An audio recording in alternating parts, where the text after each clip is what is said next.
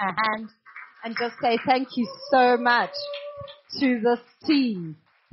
Well done, guys. Well done. If you can just move those that way. Caesar, thank you. So good morning and welcome to each of you. It is a real privilege to, as I said at the beginning of the service, to have you here with us. Can I just see, is there anyone here who, who is here with us for the first time? Is there anyone here with us? Woo, welcome. Welcome. It is lovely to have you here and, and because of COVID, we're not giving you um, what we normally would, but we know that um, that outside we will have got your details. Uh, we we would like to pray with you um, after the service, and for those that are online, welcome. Um, we are delighted to have you here with us on the 20th of December, just five days away from celebrating the birth, the gift of Jesus Christ to us. And I am uh, Pastor Jenny and my husband and I together lead uh, this great church of his people in Peter Pietermaritzburg. And I'm going to hand over to our lovely administrator, Thumelo, who is going to share announcements with us.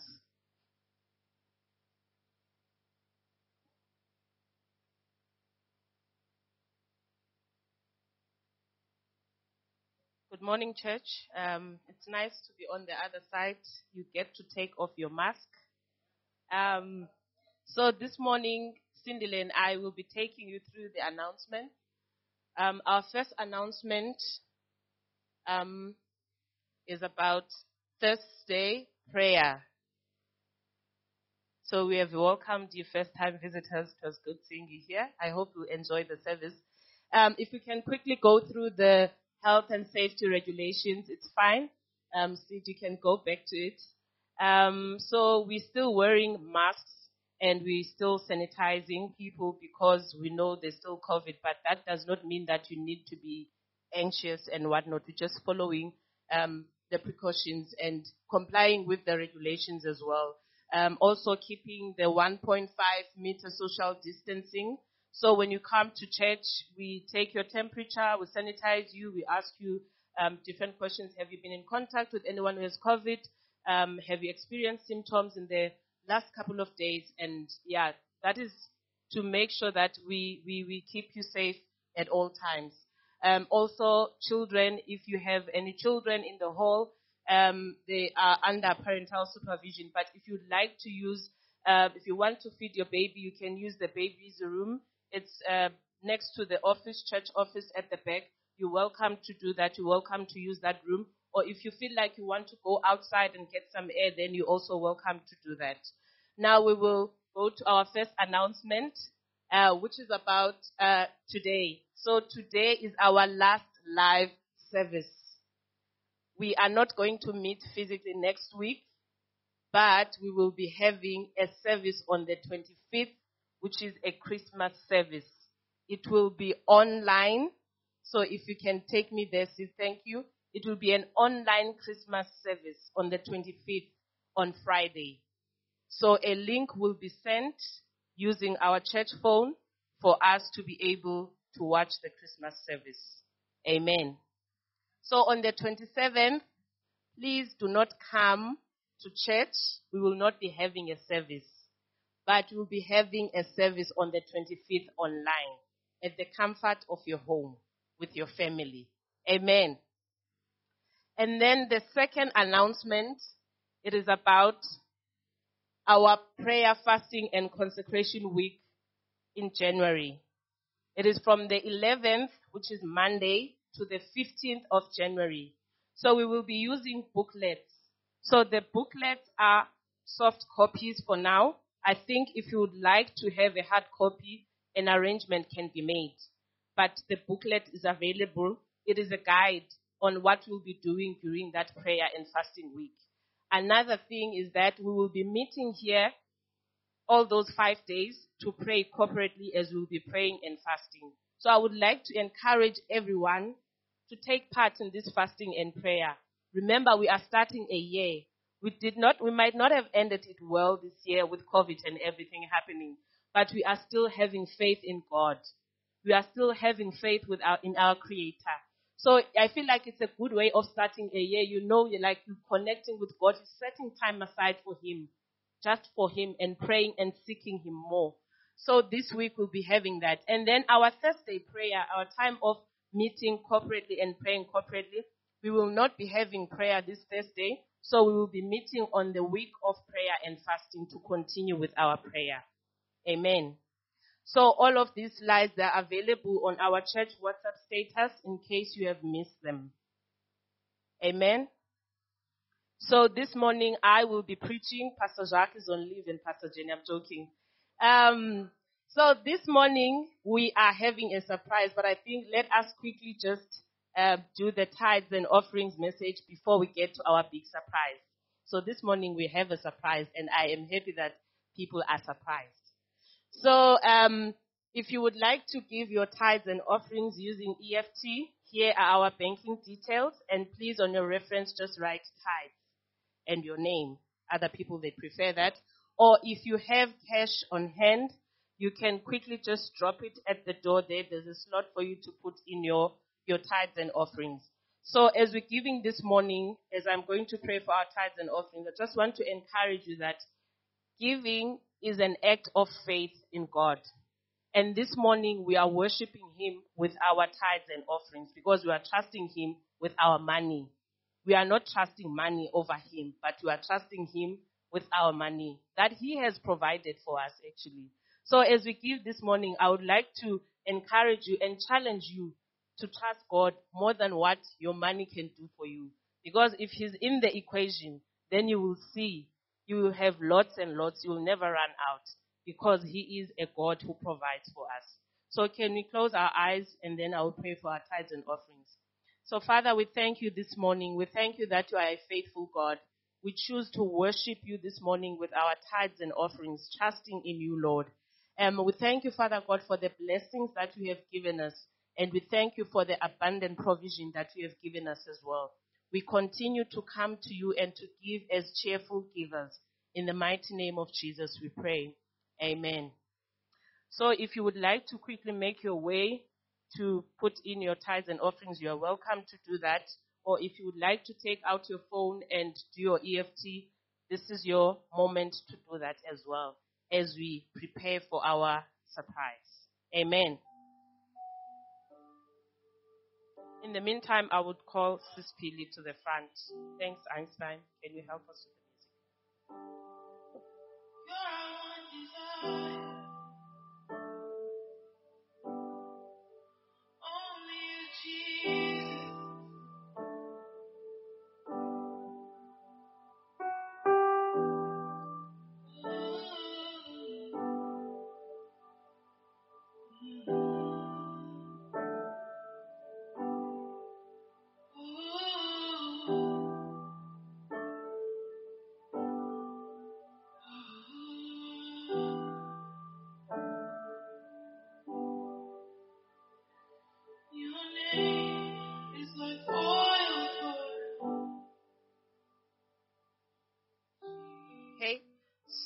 I'm going to hand over to Sis Pili. This is a special surprise to very special people at our church. I'm not going to take her job this morning. She's going to explain to us what's happening. But what I would like to say is we have celebrated these people yesterday as they were celebrating their 27th anniversary. 27 years ago, they said, I do to each other. And still in the same family, Heidi was graduating. She is a graduate as well. So we celebrate the family, but sorry, Sister I couldn't hold myself. Let me just leave. Thanks, Sister Hi, everyone. How are you? Okay, I'm good. Um, yeah, we've got a surprise. Sorry to surprise you, but okay. so with the surprise, um, this is the first one, and also the surprise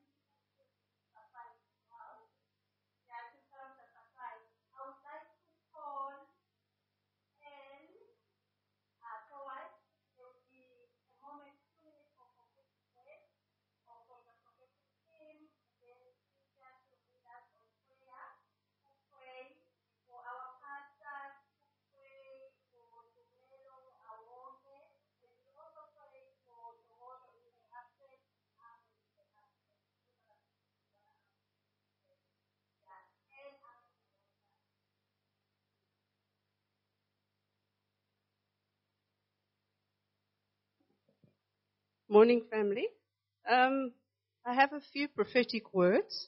Uh, One couldn't be here today, so I'm going to read a prophetic word to Pastor Jacques and Jenny, and um, just to bless you for all that you've done for us during this rather challenging year. um, Pastor Jacques and Jenny, surely blessing I will bless you, and multiplying I will multiply you. Hebrews 6 verse 14. Are you wait? Is it recording? Okay, all right. Um, I'll read that again. Surely blessing I will bless you, and multiplying I will multiply you. Hebrews 6 verse 14. God is bringing you into a time of increased influence.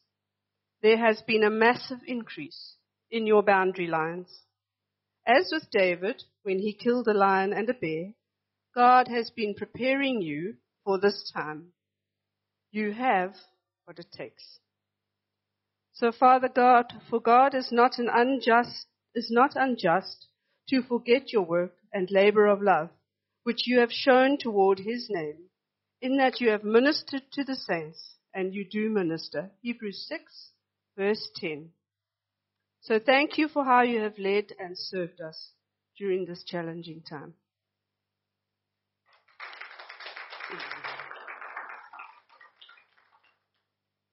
And then um, I have a prophetic word for Tumelo, our administrator. I'll give her a chance to get her recorder going. Is it going okay? I'm reading from Proverbs 31, verse 30 and 31. Charm is deceptive, and beauty does not last. But a woman who fears the Lord will be greatly praised. Reward her for all she has done. Let her deeds publicly declare her praise. When I was praying for you, I got a picture of a queen. Not even a princess, a queen. With a crown and the royal garments and everything, all the paraphernalia that goes with being a queen.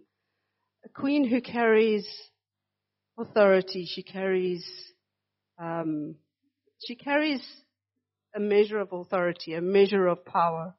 And um, I felt like God was saying, You have been a queen in this house, serving this house, carrying an authority that's been given to you, and carrying. And also, you've been a queen in your home with your husband and your children. And God is pleased with that. It pleases his heart. It gladdens his heart to see how you've carried yourself. You know, when you have a position of authority, it's easy to, to usurp that when you want things done. But you've always carried yourself with grace.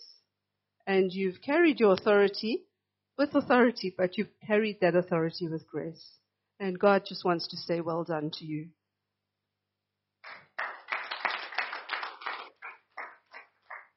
Cynthia? Sorry?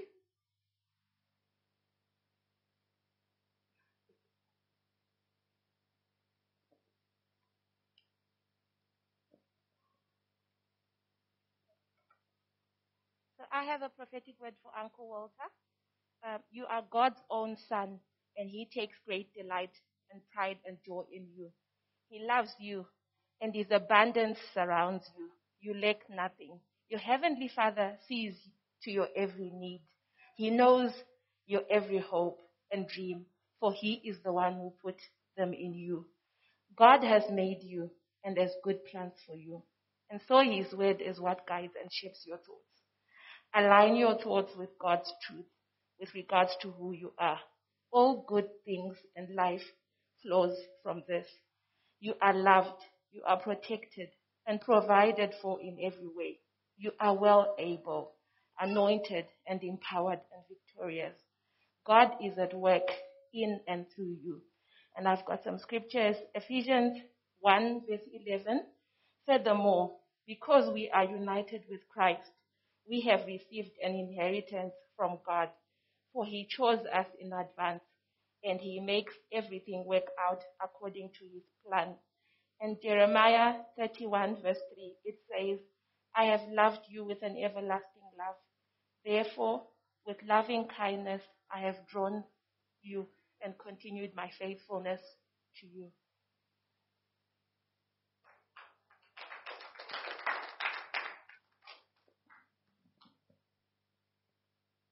Um, and I have a word for Wonke. So if you get your thing ready.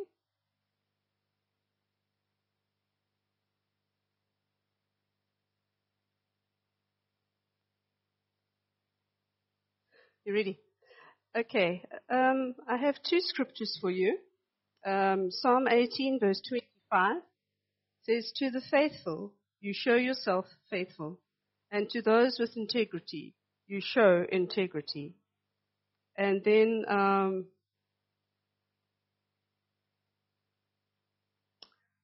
Proverbs 10, verse 19 People with integrity walk safely, but those who follow crooked paths will be exposed.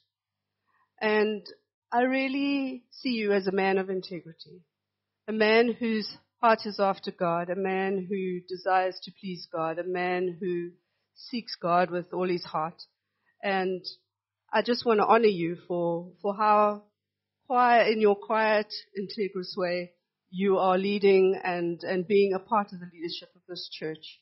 And just to honor you for that because often, you know, the other, other folk are all out at front and doing the thing and we don't, people forget that there are men of faith behind leadership like you. So thank you for what you do.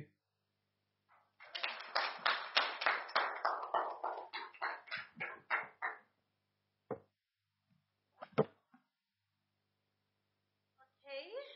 Um, this is like a small token of appreciation because as a family, we believe that, you know, even the smallest thing that we do, you know, if you are faithful with little, you will be trusted with much.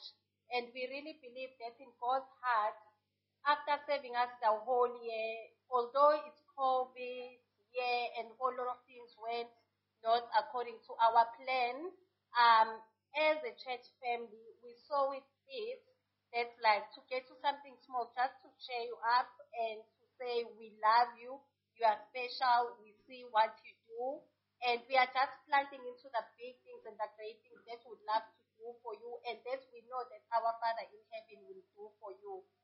So the church family has, uh, I will call Pastor Jacques and Jenny up. Um, and we- we will see the social distance because I'm not wearing a mask.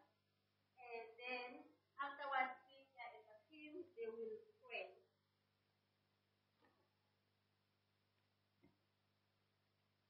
So this is something small. Thank you.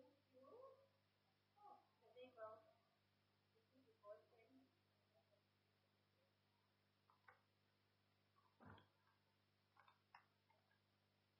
Are we clear? Okay. Um, she's taking the pic. This is for Pastor Jacques.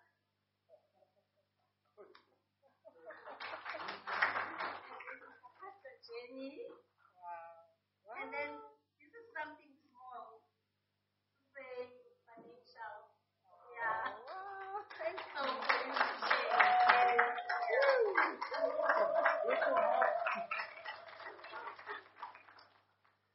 Uh, thank you so much. Set our hands next to our pastors. Yeah, Father God, we just thank you for Pastor Jenny and Pastor Jacques. We thank you for the blessing that they are to us, Lord God. We thank you for how they have just diligently and faithfully served you and us. Father God, we thank you for the blessing that they are to not only us, but to this community, Father God. And through COVID, they have also been a blessing even to people worldwide, Father God. So we just thank you for them. We declare blessing over them, Father God. May you continue to bless and keep them. May you continue to protect them. Lord God, may you just continue to bless even their children and their children's children, Father God. Lord God, we just thank you for your faithfulness over them. We thank you for how you love them. We thank you for how they love us and how they love to do your work, Father God. Thank you, Lord. Father God, may you continue to increase them in, in strength, Father God. We thank you, Lord. Even scripture says that blessed is the man who, who trust in you, Father God. They're like trees planted by the, by the waters. Father God, we thank you that they do not have to be afraid in and out of season. Father God, you're constantly protecting them. So we bless them. May you continue to strengthen them. May you continue to sustain them. them. May you continue to provide for them. In the mighty name of Jesus, we pray. Amen.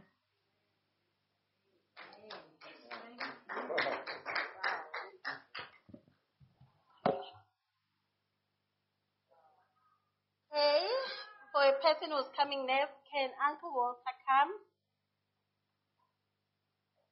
Uncle Walter, we know you are not on the full-time team, like staff and everything, but to us you are.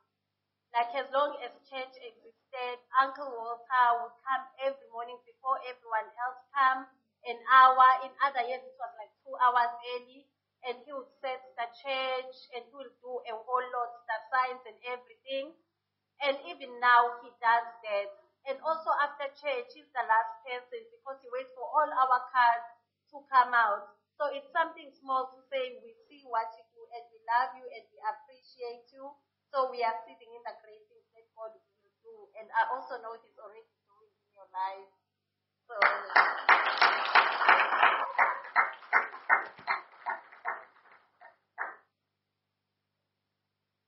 Church, can we please stretch our hand to Uncle Walter? Yeah, Father God, we thank you for Uncle Walter. We thank you for his family. We just thank you for the blessing that he is to us, Father God. Lord God, we thank you even as you've spoken through the word, uh, through the prophetic word, Father God. Thank you, Lord Jesus, that he is your son and you know him well and your plans for him and his family are good. So thank you, Lord Jesus, for all the miracles that you have ahead for them, Father God. Thank you, Lord, that you continue to sustain them, to provide them, to protect them, to guide them, to strengthen them, Father God. So we just speak a blessing over over them in the mighty name of Jesus. We speak a blessing over the work of their hands. We speak a blessing over them, and we just speak that they will continue to find favor with you and with other people, Father God. Thank you, Abba Father, for their lives. In Jesus' name, amen.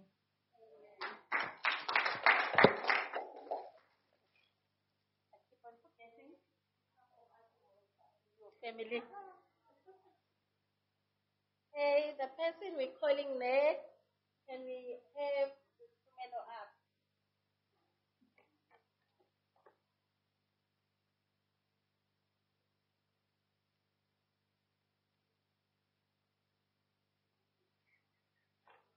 Okay. And thank you so much for everything that you do for us as a family. As we said, she's our. She's our uh, administrator. She does all the work behind the scenes, even for the saving.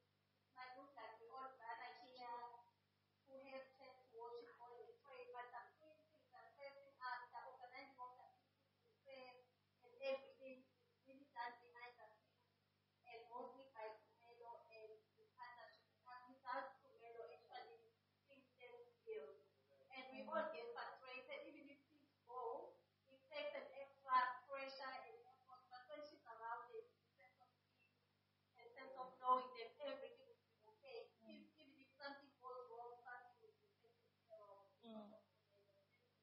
We appreciate something small, a seed to the great things that God is going to do and always do in our lives. Father God, we just thank you for Tumelo. Father God, we thank you for her, for her as our administrator, Father God. We just thank you for the blessing that she is. We pray, Lord God, that you just continue to increase her, her gifting, Father God. Thank you, Lord Jesus. We continue to just pray a blessing over her over her and her husband and their family, Father God. We thank you for the blessing that they all are, Lord God.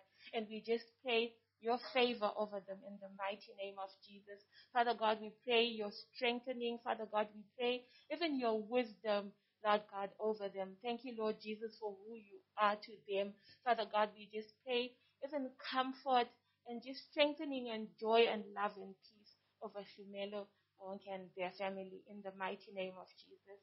Amen.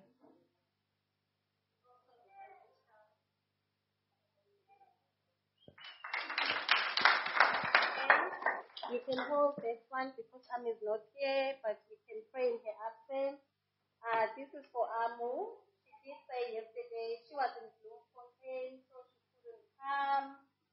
And she's got a family commitment as well.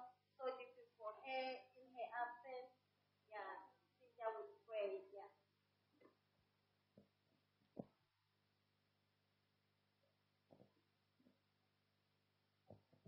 Yeah, Father God, we just thank you for Amu. We thank you for the blessing that she is to us as a church and even to us as campus ministry, Father God. Lord God, we just con- we pray that you continue to keep her, continue to protect her. May you bless her. Father God, we just pray your guidance, your provision, your strength. Father God, may your love and joy and peace abound in Amu's life in the mighty name of Jesus. We thank you for her. We just thank you for her heart to serve us. We thank you for her heart for students, Lord God.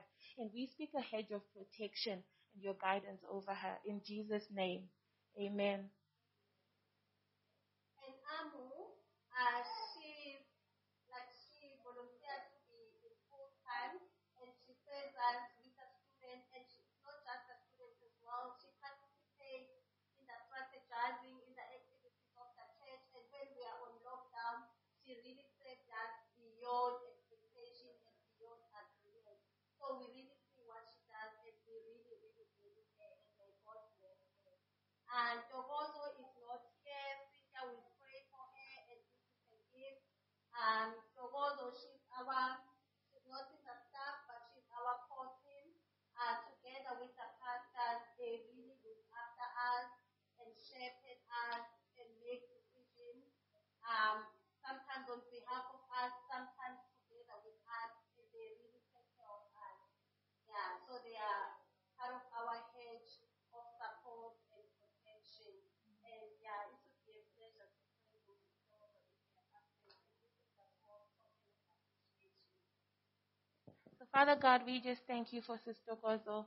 We thank you for the blessing that she is to this church and this family. We thank you for the blessing that she is, Lord God, even to the youth. Father God, we just bless her. We thank you for her, Lord God. We just thank you that you continue to increase her capacity, Father God, even to love.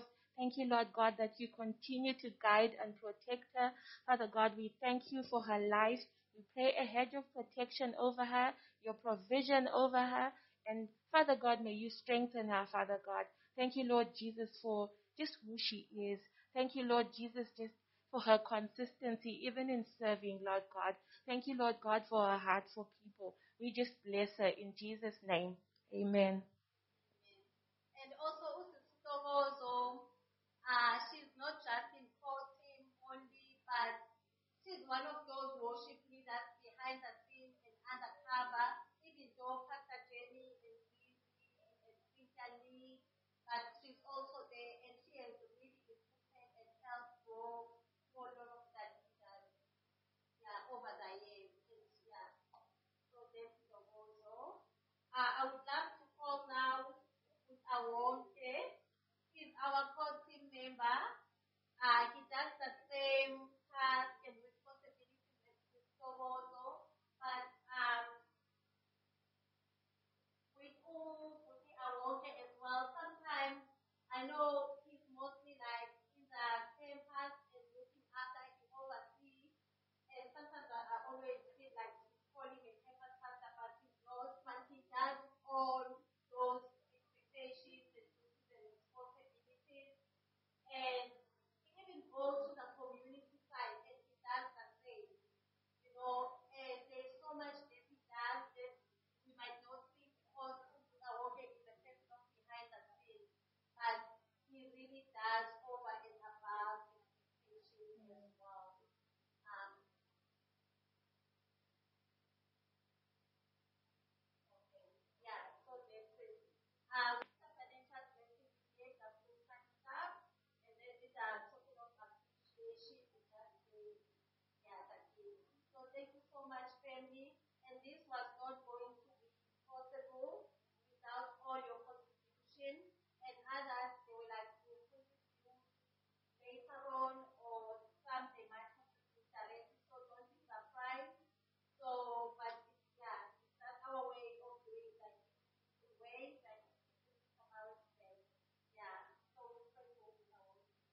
stretch your hand towards Awonke family. Yeah, Father God, we just thank you for our. Thank you, Lord God, for his heart. And thank you, Lord Jesus, how you've made him such a, a man of integrity, Lord God. Thank you, Lord Jesus, for the blessing that he is to this family, his people, church, and for the blessing that he is to our campus ministry, Lord God. Thank you, Lord Jesus, just for his heart to serve. Thank you, Lord God, for just his heart for you to be Lord over his life and that of his family, and for that to be such an example, Father God. Thank you, Lord God, in just how Awonke has has modeled just being a, a young man on fire to all, even the, the young men on campus, Father God, and in this church. So, Lord God, we just thank you for Awonke. We pray blessings over him. Father God, we thank you that you will give him wisdom. Father God, we declare a grace over him. Father God, where he is just needing more of you, Father God, we just pray that you will just continue to be with him. Father God, we pray for his family. Lord God, we pray for him as a husband and as a father. Father God, continue to give him the wisdom that he needs to guide his family. And even um, as part of a, a, a core team member for both the church and, and campus, Father God, we thank you for wisdom. Thank you, Lord Jesus, that you have made him um, to provide wide counsel. Father God, not only to to this church, Father God, but in different spheres, Father God. So we thank you for the man that he is, and we thank you that even it, for all that you have prepared for him, Father God, even in the future, where he will be such a wise counsel to people in, in different places of authority, Lord God. So we just thank you for him. May you continue to sustain him and his family. Continue to bless and keep them. Father God, we declare a blessing even over his marriage in the mighty name of Jesus. Father God, we thank you for him. And we thank you, Lord Jesus, that even through his diligence, Father God, you have blessed him for generations, Father God. And thank you, Lord Jesus, for the legacy that he will leave even for generations and generations Father God, based on the choices that him and Tumelo have made. So we bless you, Lord God, for them, and we just thank you for them in Jesus' mighty name. Amen. So thank you, Cynthia and Mone, in your absence, uh, for helping organize this small thing. Yeah, it wouldn't have been possible without you helping organize. Thank you, church. God bless. Enjoy the service.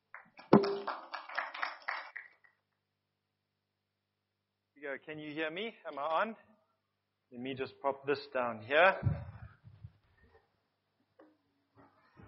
I'm already, I'm already on. Me come a bit closer to you. There we go.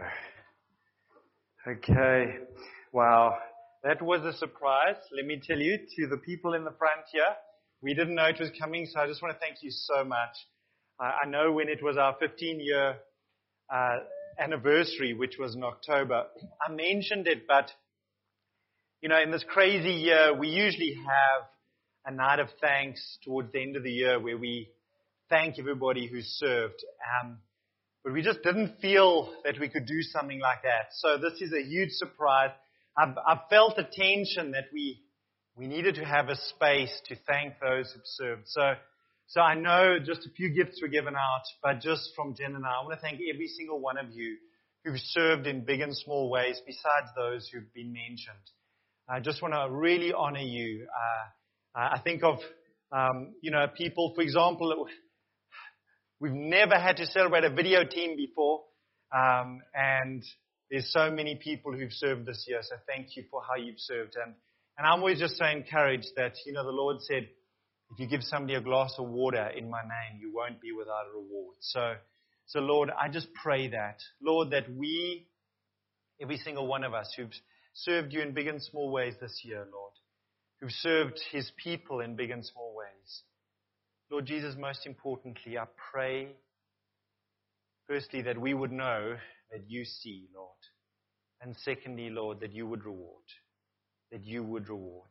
In Jesus' name. Amen. So it's my great delight to bring the word this morning. I just want to highlight just one thing on the planner.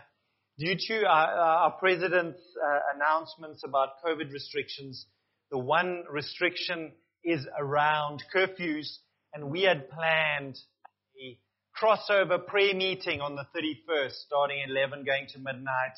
Uh, obviously, we can't have a meeting like that, uh, but we've decided we're going to do it online. Okay, so we're still going to Zoom. We'll send you the link. We'll send it on our Reviving Hearts prayer group, and we could maybe send it out further. And so we will send that out. So from 11 to midnight on the 31st, we will pray and worship and have some soaking and just really, for, for, for me, for many years, it's so significant how you start something. And for me, starting something in the Lord's presence, I surrendered to the Lord, is just so significant. So we invite you to join us on that as well. Okay, so this morning, um, I don't have any slides, and if you're a regular here, you may find that surprising. For various reasons, I don't have any slides this morning.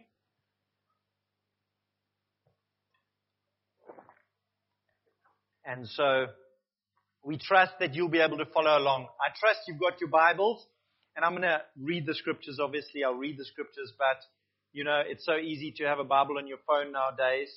Um, so we trust you can just connect that way. Um, so a, a, good Bible app that I recommend is the YouVersion.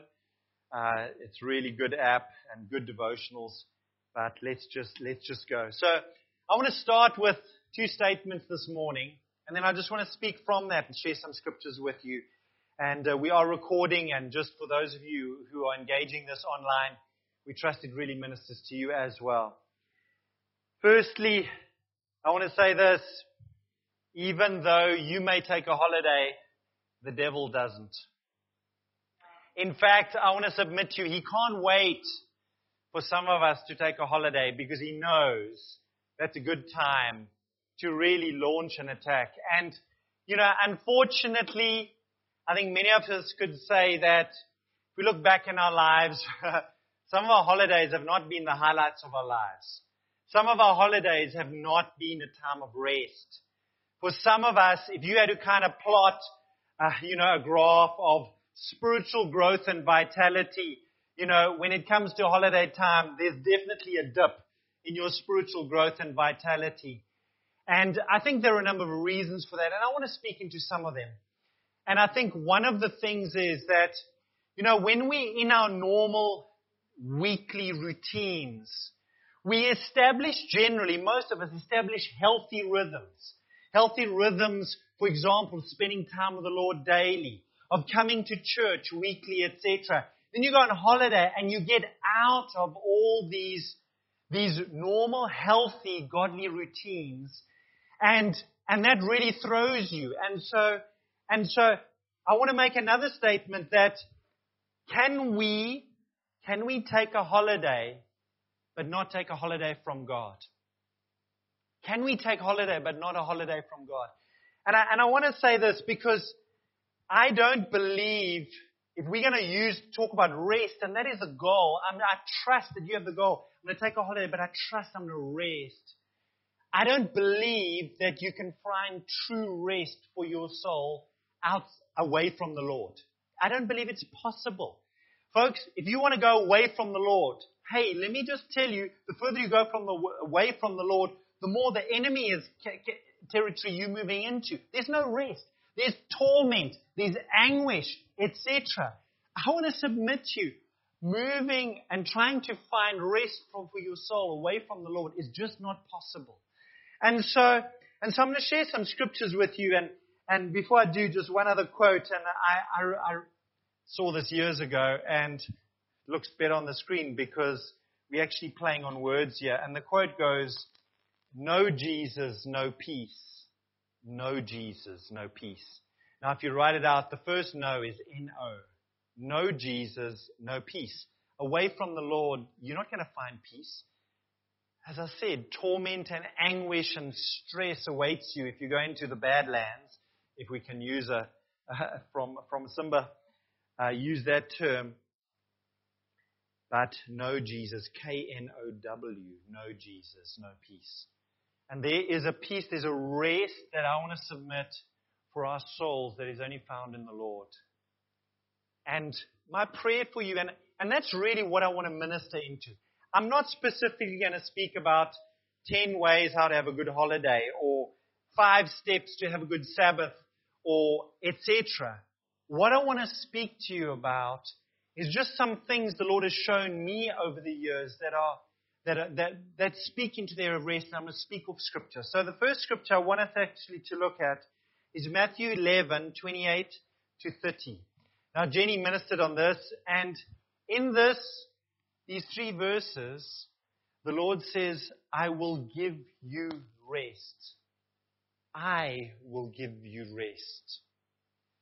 And folks, there is there's rest for the body and your body needs to rest. And I highly recommend getting a good night's sleep and having a good sleep routine. And I recommend, uh, you know, eating healthy and I recommend exercising. All the stuff for the body. So important. Do it. But Jesus says in verse 29, you will find rest for your souls. You will find rest for your souls, for your inner man. And you know, we come to the end of the year, and yes, for many of us, it's been a hard year, and your outer man needs rest.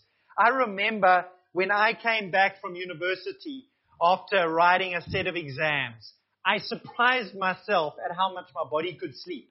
I remember like waiting, waking up in the morning at like 11 a.m. and kind of staggering, you know, through to the kitchen to look for some food because now, you know, kind of you've missed breakfast, finding some food in the kitchen, you know, kind of making it through to lunchtime where you can eat again, okay, makes, and then after that, um, you know, kind of, you know, heading towards an afternoon nap, you know, because, hey, you know, it's been a heavy day in the office. And then, you know, kind of dragging yourself awake because, you know, hey, you know, need to feed myself again. It's getting towards supper time. And then watching some TV, you know, but not too late because, hey, that bed's calling. And then, you know, 11 o'clock the next morning, you're kind of like, wow, why did the sun get so bright this morning? And I used to do that for like my first two, three days after studying hard for exams. But personally, let me say a few years ago, after that, my body was rested. I'd had a couple of meals, I'd got a good couple of hours in, and you know, and then you kind of like, I need some exercise. But folks, Yes, rest your body, but what I want to speak about is finding rest for your souls. And the key thing is this that you're not going to find rest for your soul apart from the Lord. And so, if you look at your holidays, rest your body, get a good couple of hours in, catch up. Yes, eat well, exercise as well. But consider what's good for your soul. Consider what is going to nourish your soul, your inner man? Because folks, it's out of the abundance of the heart. It's out of the inmost being. Jesus said streams of life giving water will flow. If you want to be refreshed and rejuvenated for 2021, folks, we need to nourish our souls. And this is the verse. I quoted just three, uh, three phrases. Jesus said, I will give you rest. And he said, you will find rest for your souls. Let's just read the rest of this verse. He says, Come to me, all you are weary and burdened. Come to me. Folks, what does it look like for you? I want you to just think about the next two, three weeks, Christmas time. What does coming to Jesus look like for you? I, I, I'm very weary to put a cookie, cookie cutter mold on and saying, this is what it looks like for Stella. This is what it looks for, like for Nolene. This is what it looks like for Guchli. Folks, what does it look like for you? What does it look like for Rachel? What does it look like for Awonke, for Anne? And I just, my heart was just, can we have some intentionality this holiday that Jesus, I'm going to come to you. I want to submit to you having some sort of intentionality, like on a daily basis, you're going to come to the Lord is so important. Jesus said, Come to me, all you are weary and burdened, and I will give you rest. Take my yoke upon you and learn from me, for I am gentle and humble in heart, and you will find rest for your souls. For my yoke is easy and my burden is light. And you know, the, the interesting thing about this scripture, Jesus says, come to me all you are weary and burdened. Okay, so you kind of get a picture of somebody with this big load on their back. They're burdened. They're carrying this big load. And, you know, in a sense, it's like, okay, we're going to come to Jesus and we're going to give him his, our burden. Absolutely, give him his burden. And then we're going to come and walk away there and we're going to just no more load. But Jesus says something so interesting that for years I really didn't get. And I'm going to try and unpack it this morning. He says, Come to me, all you are weary and burdened, and I will give you rest. Great, I love it. But then this is his medicine. Take my yoke upon you. Learn from me, for I'm gentle and humble in heart. He says two things. Take my yoke upon you and learn from me. Now, firstly, this concept of a yoke, and he goes on to say, he says, For my yoke is easy, verse 30, and my burden is light. So there's this picture of coming to the Lord with stuff, with load. Picture yourself with these big bags on your back. But after coming to him, he says, Put my yoke upon you, and this is the difference. And and I I'm just going to apply it very naturally. Now, I've read the book Jock of the Bushveld, which was a book that was written about more than 100 years ago. It was written in the early, uh, yeah, 1906, I think Sir Percy Fitzpatrick wrote it. About his time in the 1880s when he was a transport rider in Mpumalanga. And what happened there were the gold fields, etc. And the gold fields, they up in, in the Pilgrim's Rest area, and they needed supplies. So you had transport riders, and these were guys who would literally take wagons down to the coast, which was Maputo, or Delagoa Bay as it was known then. And they would go down with empty wagons, load the wagons with supplies, and then take the wagons up. And remember, it's through the Lowveld, through the Kruger National Park, what we would call today, and then up the escarpment right up top to Pilgrim's Rest. And that was what they did. And they could only do it during the dry season. In the rainy season, this time of year, they couldn't for a number of reasons. And I love the book. I've read it about, I read it as a, as, as a boy because it was written, Sir Percy wrote this book, and it's really about him and his adventures with his dog, um, Jock of the Bushveld. That's what the book is uh, called. With his, with his dog in the Bushveld and all the adventures they had in the bush. And it was lovely. I read it as a boy. I probably read it about four or five times. Read it to my son twice recently. But why am I telling you this? Because I, I read it and I'm intrigued by just what life was like in the 1880s in that part of our country. And particularly, he describes so well the, the whole job of oxen and wagons and getting loads up these mountains. It's basically the, it's the Berg, it's an extension of the Drakensberg, these huge mountains where they take these, these wagons up using oxen. And again, I know this when Jesus is talking, he's talking in the Middle Eastern context where they used oxen to plow their fields. They used oxen to carry uh, loads and wagons as well. But I want you to understand this. It's quite simple to understand. The picture is of you being like an ox and carrying load, but all by yourself. And Jesus is saying, no, no, no, no, no. Put my yoke upon you. Now, what is a yoke? A yoke was a piece of wood that was shaped to literally go on the neck, over the neck of the ox. So they would take a group of oxen and they would span them in. That's what they did in the eastern um, Mpumalanga area, what, 130, 140 years ago. And they would span them in. They would put these yokes over them, tie them with leather straps, etc. There would be two next to each other, and there would be a whole, whole row of them. There could be eight or ten or twelve, some span of oxen um, all spanned in. But they would have a yoke upon them. And so this ox doesn't have any bags directly on, him, on, his, on, his, on himself. There's no burden on him. All he has is this piece of wood with these leather straps, and now all the load is actually in the wagon at the back, and he's pulling. But this is the deal. If you were to take all those bags and try and strap them on individual oxen and try and get them up the Drakensberg, it would not be possible. But put it, put that load in the wagon. So most of the weight of the load is actually carried by the wheels, and these oxen are just trying to keep the wagon going forward. It's much more efficient. You're actually getting a lot more done. But the other interesting thing is, to have a yoke upon you, it was never just one single ox. You would span them in together and they would work together and this was the deal. And how would you train a young ox? You would span him in next to an experienced ox and he would learn by the experienced ox on how to carry the load.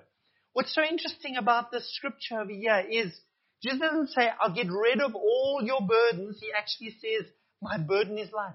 There's a yoke that the Lord has for us to carry.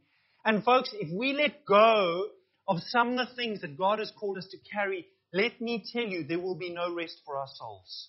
For example, let me just submit to you the yoke or the responsibility to tend for and to nurture your soul and to guard your heart and guard your eyes and guard your ears, etc. Folks, some people think, hey, it's holidays, let's just tune into Netflix and whatever other flicks or YouTube, whatever you want to watch, and let's just go for it. And that, folks, some of you are going to come out beat, beaten up because, because of some of the stuff that, that, that has come inside of your soul. That, that yoke to guard your heart and to nourish your soul. For you can't give that to somebody else. That is a yoke you need to carry individually for nurturing your own soul. Yes, as parents, we have a responsibility to, when our children are young, to, to place a yoke upon them of read your Bible. Let's pray together. We are going to church as a family. We go to church. That's what us OBs do, okay? And when we go on holiday, you can speak to my kids.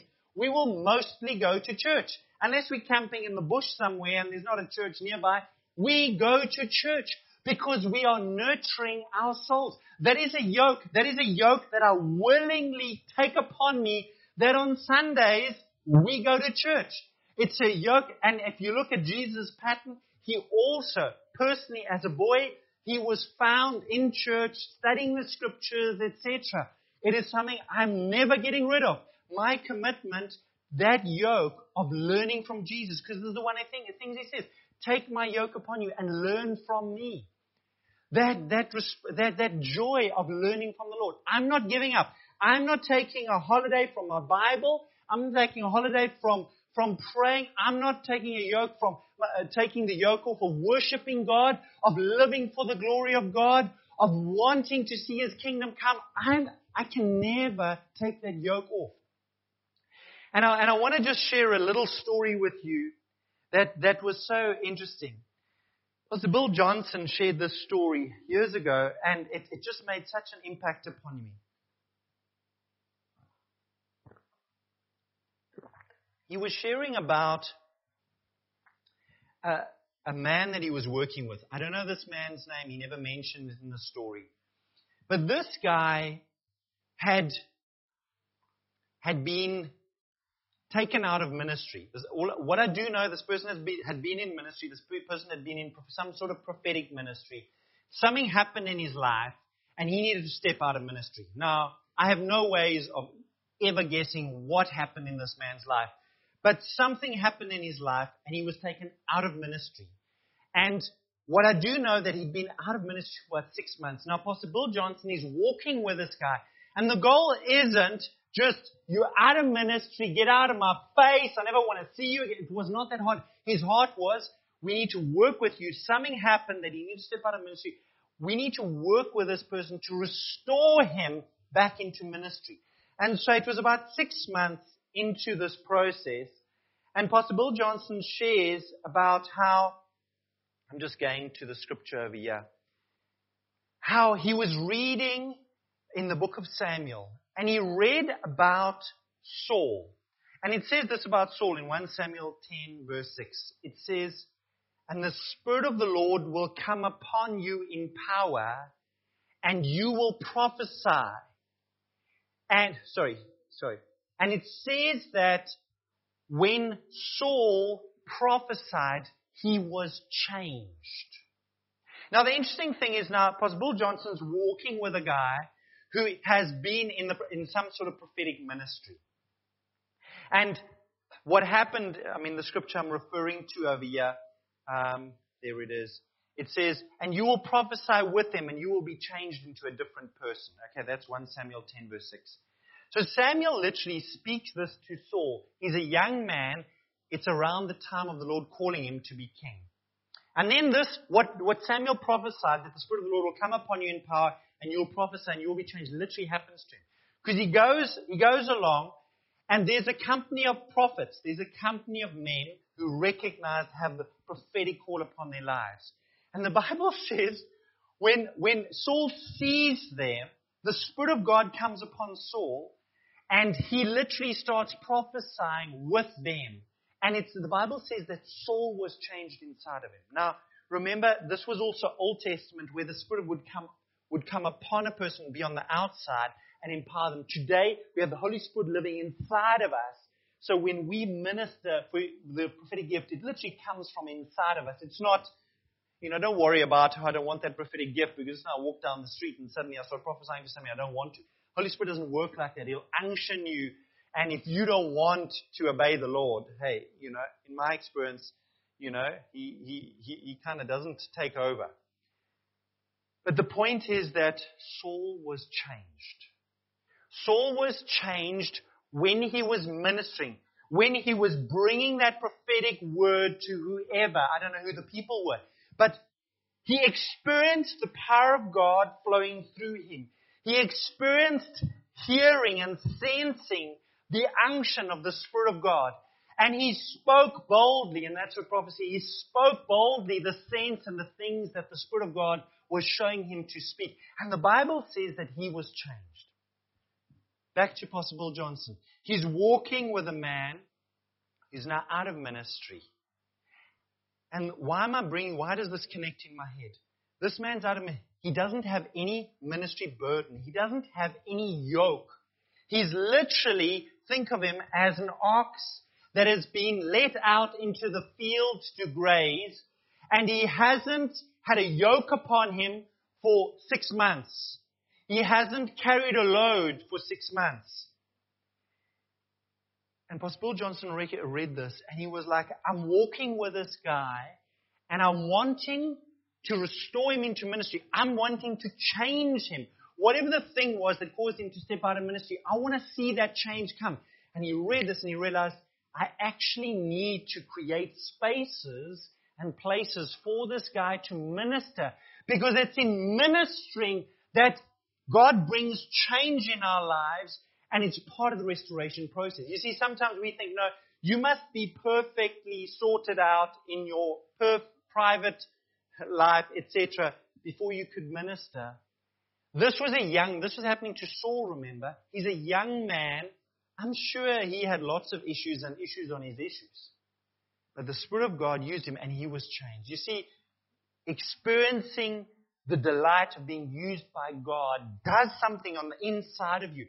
It somehow, it calls forth the greatness. It reminds you of the greatness of the call of God upon you when you're ministering in situations like that. And I want to submit you, you know, the story with this, and, and I'm connecting it with Matthew, this yoke. There's a yoke that God has for us. And folks, if you let go of that yoke, you're going to become a fat ox grazing in the field. And sadly today, after many months of lockdown in some nations, it's just been crazy how much lockdown people have been doing. There are literally, sadly, millions of very fat Christian oxen, to use the metaphor, grazing in the fields with, they've, they've let go of the, the yoke. And what is that yoke? The yoke, I believe, is God's call upon your life is it is it's got to do with the metron, your sphere of interest that God has called you to.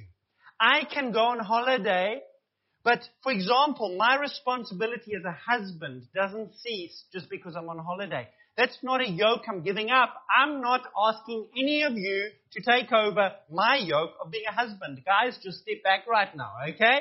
I love that yoke most of the time, okay?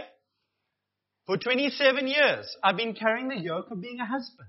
My responsibility in the home of a father. I'm not chucking that yoke away. It would be irresponsible. But I'm going to carry it the way the Lord wants me to. Okay? And I want to submit to you, even though we're not having a service next Sunday, that doesn't mean I'm not a pastor of this church, that I don't carry pastoral responsibilities. Okay?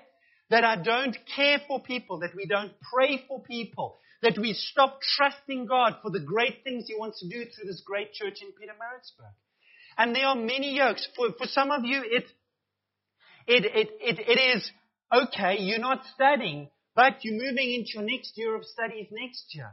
How about preparing your heart, preparing your soul? How about aligning your faith so that you have faith and expectations for next year? How about reviewing how you studied this last year? How you ran your business this year? How you did things?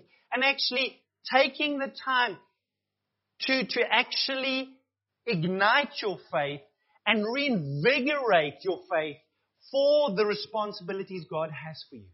Now listen, I'm saying all of this and I'm saying that doesn't mean I'm against, for example, retirement. I'm not against the reality that seasons come to an end. And we need to learn to end well and to move on. Absolutely. But there are so many, as I said, fat, fat oxen in the fields of the world today where people have just thrown the yokes off and the reality is the kingdom of God is suffering big time. And I'm saying to you, would you, are you willing to, yes, bring your burdens to the Lord and swap the burden that you thought you need to carry with the yoke that God has for you? And say, Lord, I'm going to learn from you. I'm going to carry this, this well and healthy. So that young man that Apostle Bill Johnson was working with, I don't even know if it was a young or old, I don't know. Bill shared this, and I'm sure it was years later that he'd gone through this process, that placing that yoke of the prophetic back on that person was actually key to them stepping back in to and being restored. And so I want to go to Hebrews chapter 4 and just look at this. Now, Hebrews 4 is the chapter about rest in Hebrews. Thank you. Just, you know, while I have a drink, having some background music is very helpful. Thank you very much. now, God, Hebrews 4, verse 1. Now, God has offered to us the same promise of entering into his realm of resting in confident faith. So we must be extremely careful to ensure that we all embrace the fullness of that promise and not fail to experience it. So, Hebrews chapter 1 is talking about a promise of rest. And he's saying we must be extremely careful to ensure that we embrace the fullness of that promise and not fail to experience it. The promise is of rest. And I'll read some more, verse 2 and 3. We'll get to that. But we're talking about rest this morning. And I'm saying sometimes we think rest is taking a yoke off that God is saying it's not, it's not time. But I'm saying more about Hebrews chapter 4. He's talking about this promise of rest. And it's difficult to actually understand Hebrews 4, where he, he's, he's telling us to enter into this rest, if you don't rewind into Hebrews chapter, uh, chapter 3, and I, and I actually have made that mistake where I was trying to read 4 and not understanding it, and then rewind because whoever, when they put in the chapter breaks, I don't know why they decided at this point, but what, ha- what he's talking about in 3, they go together. And what's he talking about here? What's this rest? Let's just, let's just read on, verse 2. For we have heard the good news of deliverance, just as they did. Yet they didn't join their faith with the word. Instead, what they heard didn't affect them deeply, for they doubted. Verse 3 For those of us who believe, faith activates the promise and we experience the realm of confident rest. He's talking here in Hebrews chapter 4 about another people who didn't enter into rest. It says, uh, just, uh, they also got word of a deliverance, yet they didn't join their faith with the word. What, what are the people he's talking about? What is this promise of rest? That there was another significant group of people who got this promise of rest, but they never entered into it. And what? And he's actually highlighting how come they didn't. And if you read, I'll tell you, it's basically, it's the Exodus people. It is those people who were in Egypt. God used the ten uh, plagues to deliver them. He got them through the, the, through the Red Sea miraculously. All that supernatural stuff, they saw it, they experienced it. And then they're going through the desert, and it's, it's, it's hard country. And they started doubting and complaining and grumbling and moaning. And this generation is what the guy in Hebrew is writing about. They never entered the rest. The rest he's talking about here in the natural would have been actually entering the promised land and conquering the enemies and establishing themselves in their homes and, and, and, and towns wherever God was taking them to and defeating all their enemies and, and experiencing a prosperous life in their promised land where they have defeated all their enemies, no more enemies. That is, in the natural, is the picture of where God was taking And then they didn't enter. And why didn't they enter? And, and if we, if we, if we actually go and read, and I just want to go to the scriptures, um, the writer of Hebrews is referring to one verse in Psalm 95, where, verse 11, where it says, they shall never enter my rest. And, and what is he talking about? And I just cross-referenced because I was like, I love to study my Bible and, and it's all interconnected and go and see the, the story behind the story. What's he talking about? And in Numbers 14 verse 22, it speaks about the Exodus people. This is here, we are talking about what actually happened there. What happened to these Jews? How come they didn't enter their rest? And we, it's a couple of million people. And look what Exodus 14:22 says. Not one of the men who saw my glory and the miraculous signs I performed in Egypt and in the desert, but who disobeyed me and tested me ten times. Not one of them will ever see the land I promised on oath to their forefathers. No one who has treated me with contempt will ever see it. No one who has treated me with contempt will ever see it. But because my servant Caleb has a different spirit and follows me wholeheartedly or loyally, I will bring him into the land he went to, and the, his descendants will inherit it. It's, it's, it's one of those stories that it's like, oh Lord, this is a sad story. We like happy stories. We like, hey, they beat, the, you know, they defeated the giant or the dragon and, you know, they lived happily ever after in the promised land. Folks, we can either learn from our own mistakes or we can learn from other people's mistakes. I, these guys, can their story be a lesson to us? Folks, I believe emphatically that God has rest for us in a promised land. Each one of us, it looks slightly differently. And absolutely the fullness thereof is going to come one day when we leave this earth suit and we join the Lord of glory in our new resurrected glorious bodies. That is going to be off the charts. But folks, there is a rest, and this is what Hebrews is saying. There's a rest this side of eternity. And my prayer is, I know not all of us have entered the fullness of the promised land God has for us because that's why we're still living and breathing. Because while we live and breathe and we live in this body, we are here to bring heaven to earth and to bring an aspect of His kingdom down to this earth.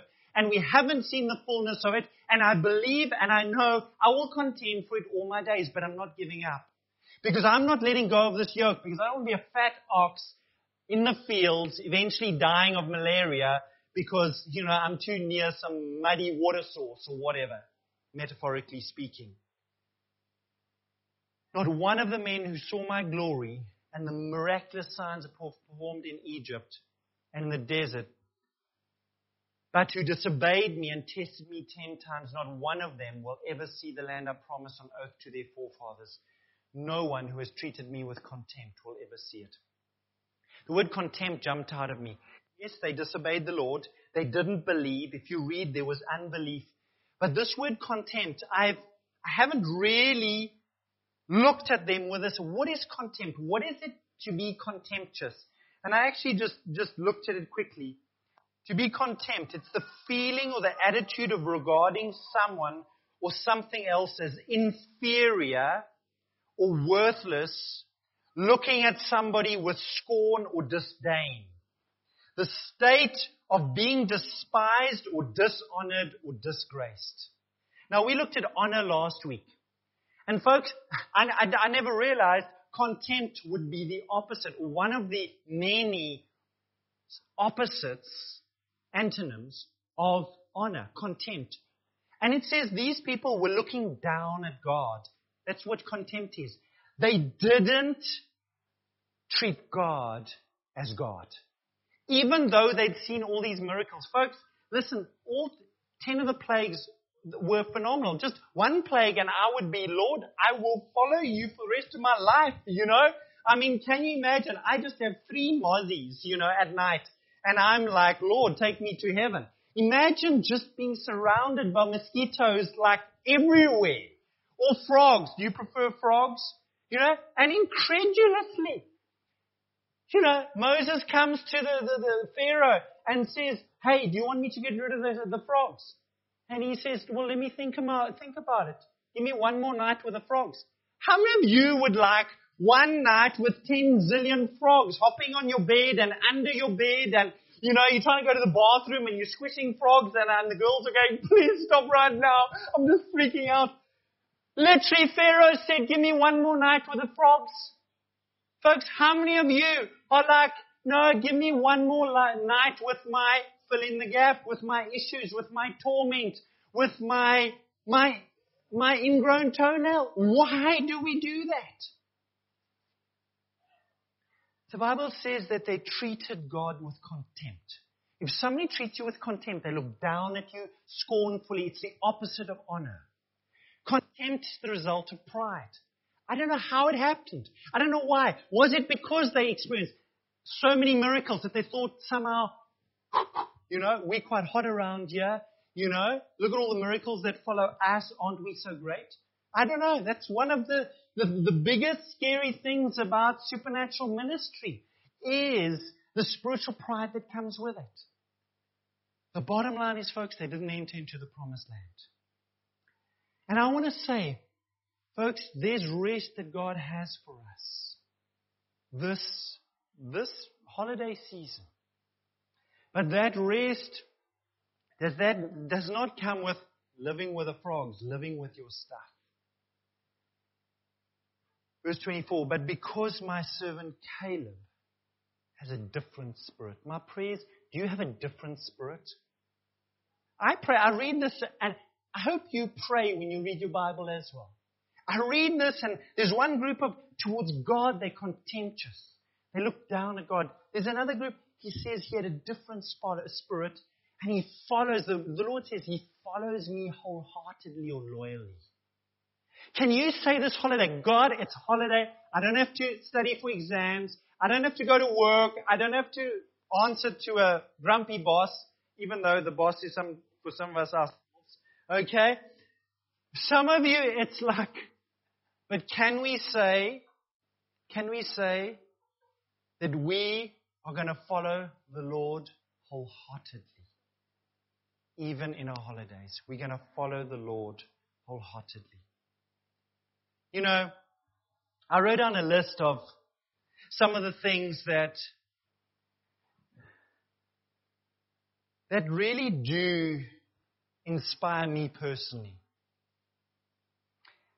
And and before I do this, maybe I should share. Let me share before I share that list the things that I'm, I, I'm not, I'm not laying down. I'm not giving up on. I want to share this little, little story about David. You know, David in 2 Samuel 11, chapter, chapter 11 of 2 Samuel is a tragic, tragic train smash of a chapter. One of those chapters that you read it once, it's like, oh Lord, I don't want to read that again. It's the story of Uriah's murder and adultery with Bathsheba. It's one of those stories you can read once and it's like, I don't know if I'll forget that story. And I pray that we don't forget that story. But it starts off 2 Samuel 11 verse 1 to 2. It says, and this is the NIV, in the spring, at the time when kings go off to war. David sent Joab, who's the commander of his army, out with the king's men and the whole Israelite army. And they destroyed the Ammonites and besieged Rabbah, but David remained in Jerusalem. One evening, David got up from his bed, walked around on the roof of the palace, and from the roof he saw a woman bathing. You can go read the rest of the story. But how does the king, who, who should be leading his army, what is he doing in the middle of the night, top of his palace? And he smashed up so big time. I don't want to focus on the smash up. I want to focus on in the spring, at the time when kings go off to war. David sent Joab out with the king's men. He was the king. It was the season. There were battles. There was a yoke. There was a mantle of leadership. There was responsibility that David had upon him, and he had laid it down. And he sent off Joab and all his mighty men. Last week I read about uh, some of his mighty men when we were looking at honor, the three, the big three, about how they went and they went and they smashed through a Philistine, uh, the Philistine army to get water from him from the well of Bethlehem. Folks, those men, he sent them all out of his life. He's all by himself. He sent them out of his life and he is all by himself walking around the palace roof in the middle of the night. Folks, you may be on holiday, but don't send your men out of your life. You may be on holiday, but that doesn't mean you need to disconnect from the woman in your life. That doesn't mean you disconnect from people in your life who treat you with honor, who call you to the greatness, who respect you for, for who God has called you to be, who see the greatness upon you. Folks, we can't separate ourselves from those people. Even if you go home, you know, nowadays it's, it's quite, quite hard to stay disconnected. You, I mean, it's so easy to be connected. Even though you may be going home and you may be with, you know, far away, you don't have to be disconnected from those people. This year, for example, we are going to still be having services online. You don't have to feel, oh goodness, there's no church in Ingwavuma back home where I'm at.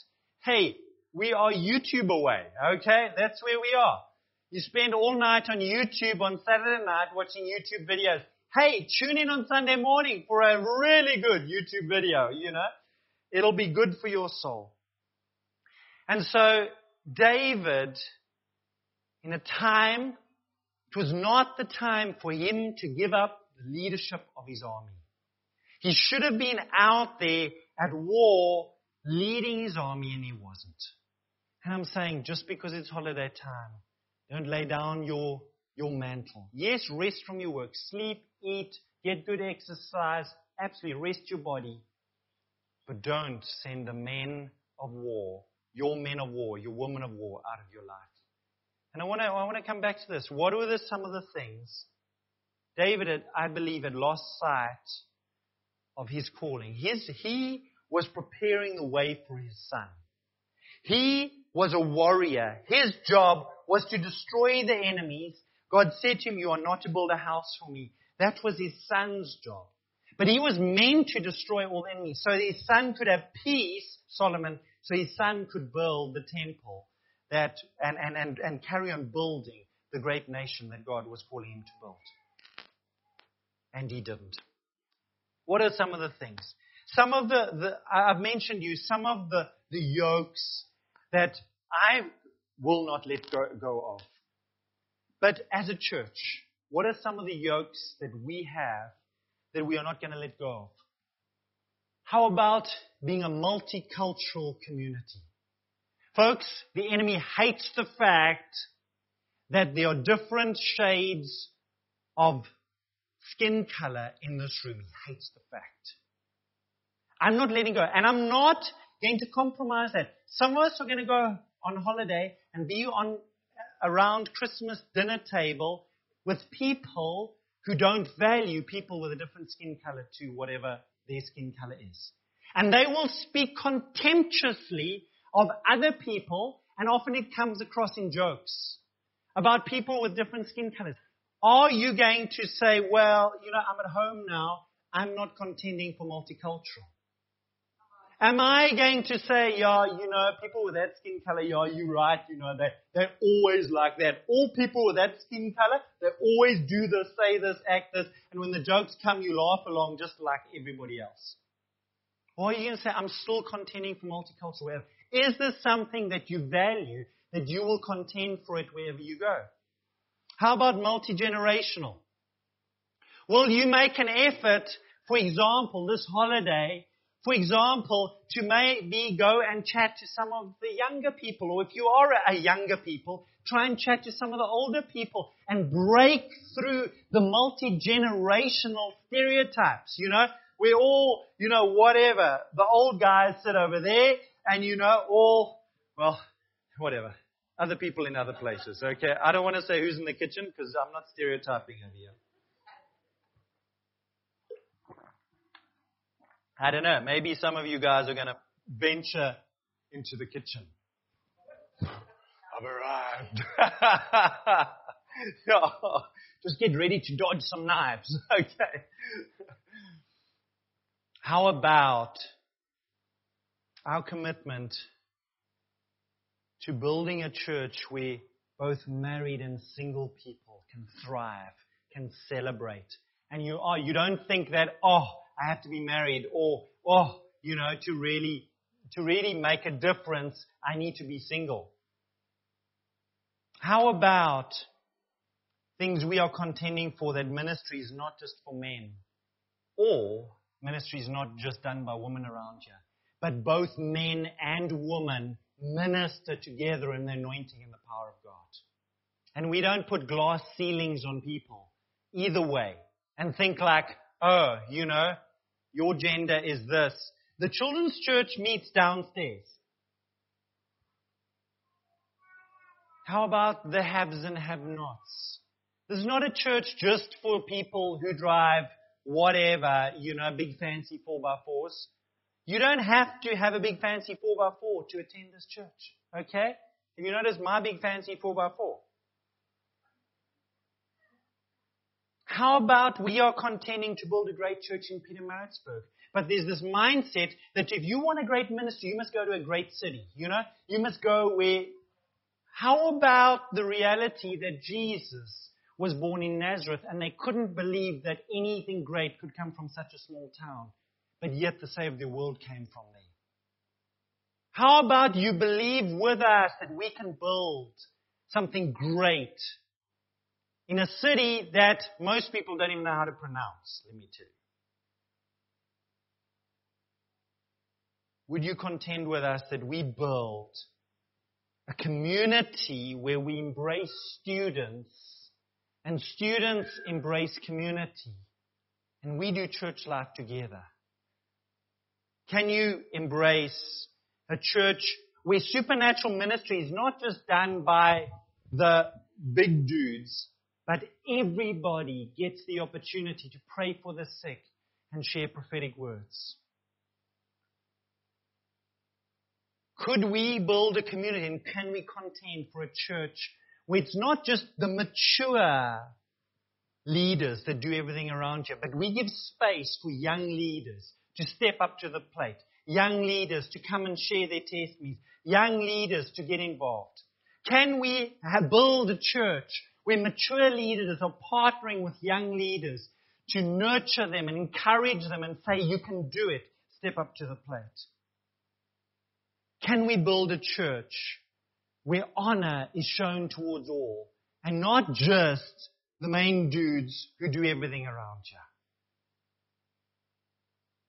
Can we build a church where we recognize the uniqueness or the shape we've been looking at every single person. We recognize that everybody has multiple gifts and talents and abilities and experiences and spiritual gifts. And we nurture those gifts and we celebrate them and we come and we contend for them.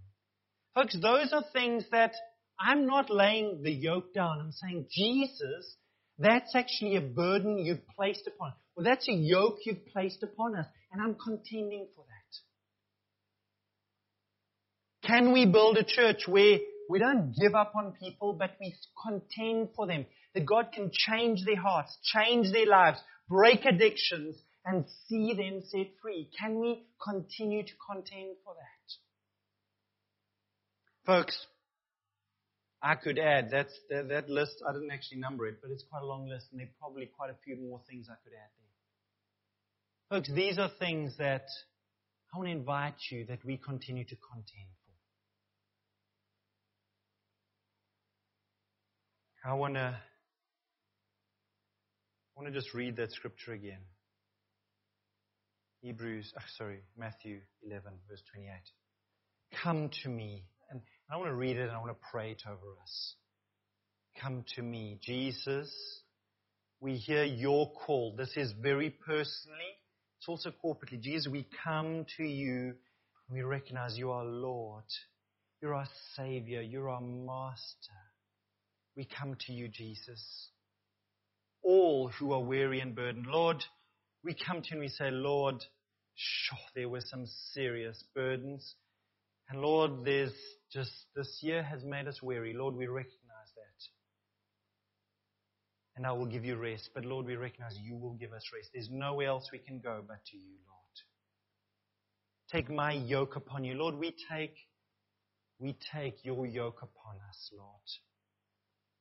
And learn from me. Lord, we want to learn. Lord, I pray even as we rest from our labors in holiday, Lord, that we would just learn from you exponentially. Lord, that as we, as we, when we gather again on the 10th for our next in-person meeting, church service, Lord, we would have learned so much from you, Lord. Lord, may, may, may we be able to comment as we meet each other, sure, something different about you, Lord.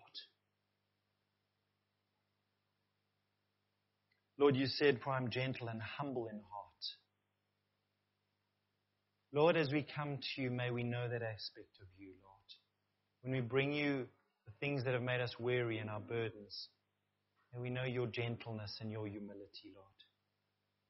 And you will find rest for your souls. God, I pray that for every single one of us. God, I know we'll rest our bodies. That's not easy to do, difficult to do, but resting our souls, Lord. Rest for our souls. I pray for every single one of us, we would find rest for our souls. Lord, you said, For my yoke is easy and my burden is light. Lord, we just want your yoke and the burdens that you have for us, Lord. Because, Lord, when we carry what you have for us to carry, Lord, Lord, you give us the grace to carry it. You give us the strength. And just as oxen that are, that are in span, Lord, Lord, their muscles are toned, they are healthy, they are strong. God, may we continue to carry the yokes that you have for us. And God, give us the wisdom to lay down the things that are not from you. We pray this in Jesus' name. Amen. Amen. God bless you, folks. So we'll see you online on Christmas morning. And then uh, remember our Zoom meeting for our crossover New Year's service. We won't have a service on the 3rd, um, but it'll be online. On the 3rd, it's on no service on the 27th, online or any other way. That's Sunday. That's next Sunday, no online or anything, because we'll have our Christmas service on the 25th. We'll see you in person again on 10th and ready for our prayer and fasting and consecration. God bless you. Greet somebody as you go. God bless you. Thank you so much.